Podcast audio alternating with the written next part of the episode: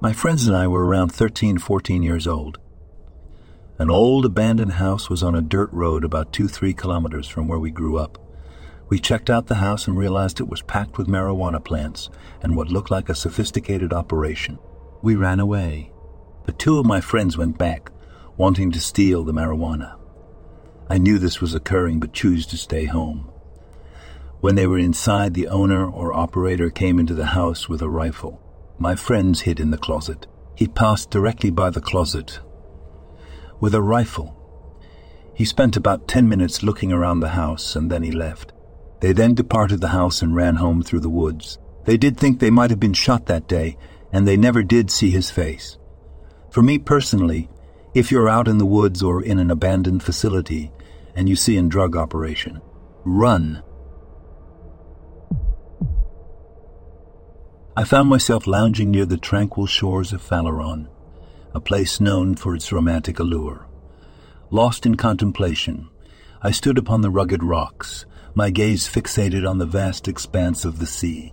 It was in this moment that a peculiar sight caught my attention. Glancing to my right, I spotted two young men perched upon the rocks, not far from where I stood. They possessed an imposing stature, towering above the average man. Curiosity piqued. I directed my gaze towards them, only to discover that they were observing the stars through a large square object of extraordinary brightness. Its radiance was nearly blinding, and as I observed it with astonishment, a breathtaking spectacle unfolded before my eyes.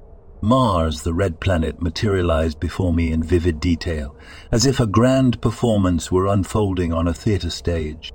The two strangers engaged in intricate finger movements and seemed to communicate with the inhabitants of Mars. Astonishingly, the people of this distant world responded in a language unfamiliar to my ears. I beheld women and girls of ethereal beauty, tall and graceful, their captivating forms etching themselves into the depths of my memory. Birds of vibrant plumage flitted about, alighting upon the shoulders of these celestial maidens. I bore witness to a multitude of mesmerizing sights and heard melodies of unparalleled loveliness. After some time, the two strangers averted their gaze from the planet, and in the blink of an eye, Mars resumed its place in the firmament, just as it had always been. Overwhelmed by the encounter, I approached the enigmatic duo. As they caught sight of me, they shifted their positions and politely asked if I could spare a light. I offered them matches and cigars, which they graciously accepted. In return, they bestowed upon me a single cigar, claiming to have acquired it in Cuba the day before. To my bewilderment, I informed them that Cuba lay over 4,000 miles away. Undeterred, the two men calmly stated that they hailed from the planet Mars. Intrigued, I listened intently as they proceeded to unveil an extraordinary narrative of civilizations thriving on the distant planet. They spoke of ancient conflicts between various Martian factions, describing their adversaries as the Pelasgians. Eventually, the Pelasgians were vanquished, and the survivors fled in airships, eventually landing in the northwestern region of Greece, which we now know as Albania. These refugees, it seemed, were the original settlers of Greece. Furthermore, the Martians revealed that Earth civilization in the year 1905 lagged behind Mars by a staggering 100,000 years. They claimed that war had not plagued Mars for over 200,000 years, and astonishingly, they had unraveled the secret of immortality. According to these extraordinary beings, electricity held the key to eternal life. Each morning, the Martians would supposedly nourish themselves with electricity as a potent antidote against death.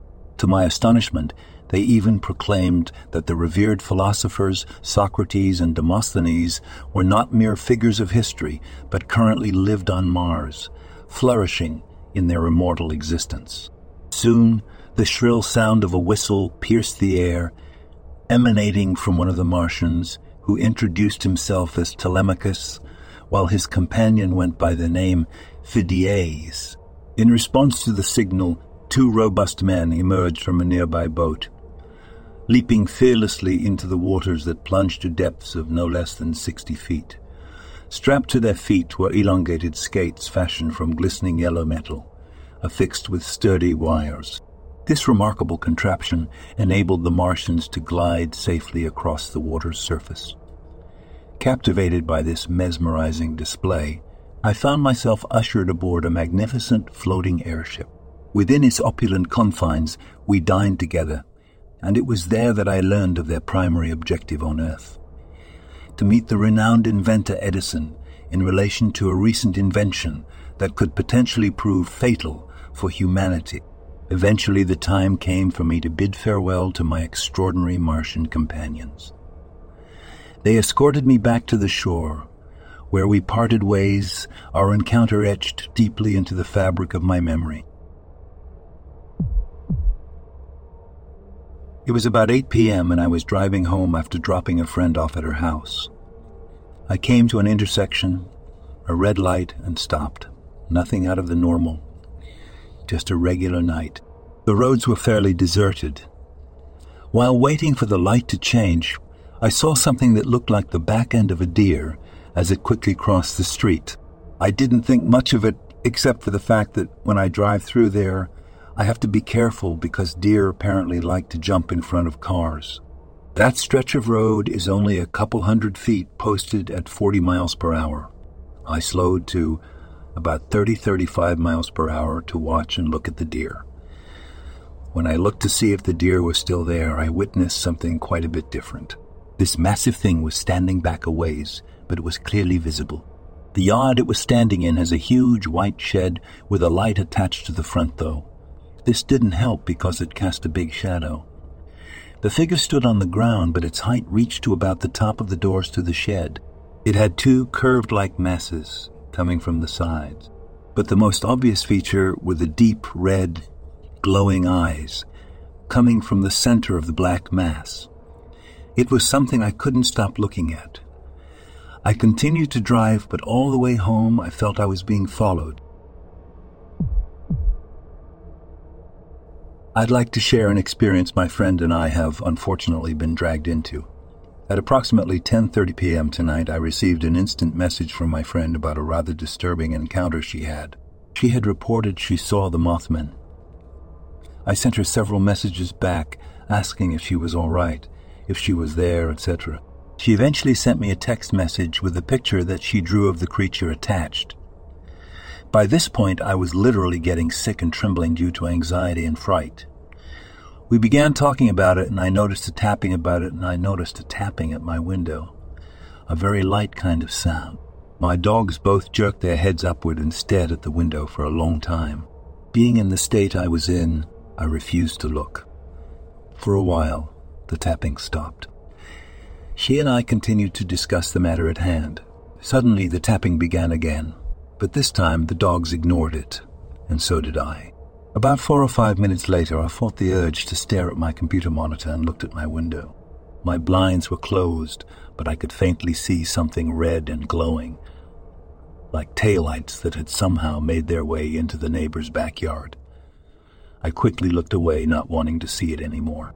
I looked again a couple minutes later, unnerved to see the red glow was still there. Again, I looked away and continued discussing this with my friend.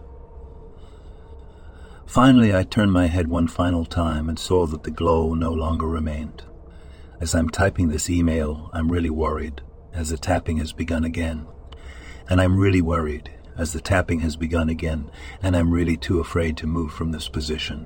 Above this, I've included my friend's side of the story, and should you post this, we would certainly appreciate if you could put them both into one piece.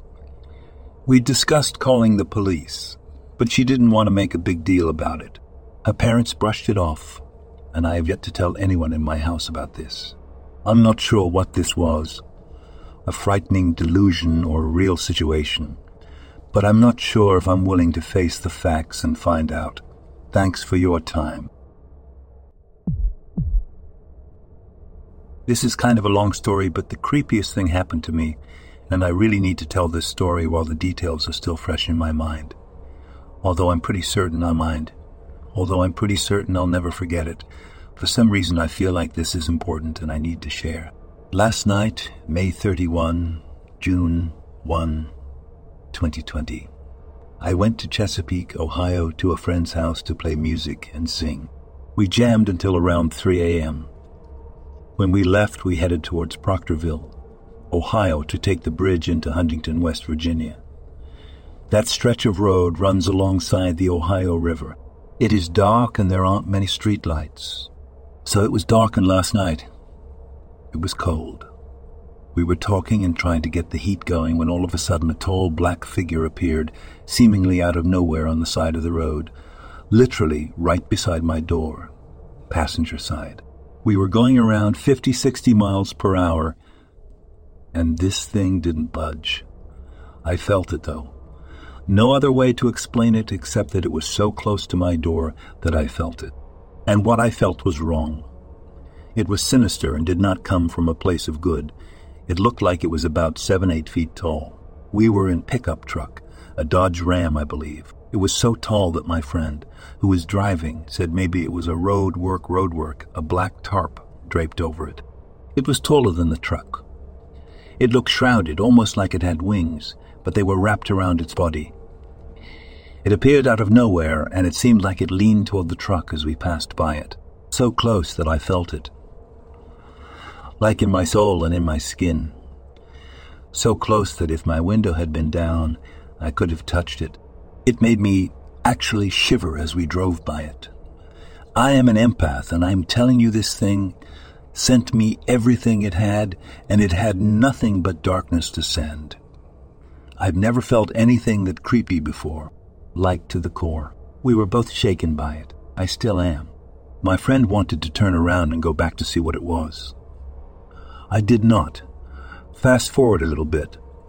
We get to the bridge, and of course it's closed. So we end up having to turn around and go back towards Chesapeake, which meant we had to go back through that same stretch of road again. And right as we are getting ready to pass another car, that thing comes out from behind the car and looked like it was floating or gliding across the road and it crouched down almost like it was getting ready to pounce or take off. It was then I could see the top of its head, which was shiny and black. My friend said maybe it was a person on a skateboard because of the way it was gliding or floating in the middle of the road. They then proceeded to say that was some Jeepers Creepers. All I know is this. It was not a seven feet person dressed in all black at three in the morning. This was not human. It was evil, and I hope I never experience it again. Has anyone else seen this figure? If so, please let me know. I need to discuss what happened. Stay safe, friends. I was hunting solo in a high pressure OTC unit four years ago. First time elk hunting and first time hunting the West. It was early September, and I had been into elk the two days I had been hunting. I was sitting in a clearing around 5 p.m., waiting for it to get closer to dusk and licking my wounds from earlier that day. I had blown an opportunity at a bull earlier cold calling. Grew impatient 20 minutes into the setup and got up to move, and sure enough, 30 yards away, over a knoll was a bull that promptly got out of town. So there I was, sulking in a clearing, and decided to fix myself a snack to cheer myself up. In typical poor early 20s fashion, most of my meals and snacks were ramen noodles cooked in a Ziploc bag. Halfway through boiling water for the ramen, I start hearing cow calls. Great, I thought some hunters came and set up near me, worsening my mood. To my disbelief, two cows and a calf stepped out of the woods, less than 100 yards from me, with a wooded draw in between us. I quickly shut off the stove and figured I could head down that draw and come out close enough to get a shot at one of them. I started sneaking down the draw and about halfway there decided to stop and throw a few cow calls their way and see if I could get them to come up to me. The cows came to the wooded edge but wouldn't come up to me and eventually lost interest and began feeding again. So I decided I'd press on and see if I could get a shot, as they were just over a knoll about 50 yards away. I started creeping along again when all of a sudden the brush 10 feet in front of me exploded and a huge mountain lion went sprinting past me. I can still vividly picture the muscle definition in the lion's rear quarters and the thickness of its tail as it bounded away from me. I stood there in absolute shock and disbelief of what I had just seen and witnessed for a few minutes. Once I pulled myself together, I proceeded 30 yards and ended up shooting my first elk. Due to work commitments, I had to begin packing right away, so ended up packing her out around midnight, right back through where I had jumped the lion hours before. If that experience didn't hook me for life, I don't know what will. I now carry a pistol with me whenever I'm in the woods. I'm fairly confident that Lion was stalking the young calf and was oblivious to me sneaking along until I began cow calling just feet away from it and it couldn't see me, but that's just speculation. I remember the day vividly. The rain was pouring down, and I was hunting caribou with my friend in eastern Alaska. We had been on the trail for a few hours when we saw a man riding down the trail on a four wheeler. He stopped us and asked if we had a satellite phone. He looked panicked and told us that his girlfriend was dead in their tent when he woke up. Without a second thought, we gave him our phone and watched as he frantically dialed for help. We waited with him for a while, and then he took off back up the trail towards his campsite. We decided to continue hunting, hoping that help would arrive soon. Later that day, we saw a trooper on a four wheeler with a side by side, following with EMS on the side, head up the trail. We assumed it was for the man's girlfriend and felt relieved that help had finally arrived. However, as we continued hunting, we kept an eye on the state trooper daily dispatches, but there was no mention of the incident. It was strange, and we couldn't help but wonder what had really happened.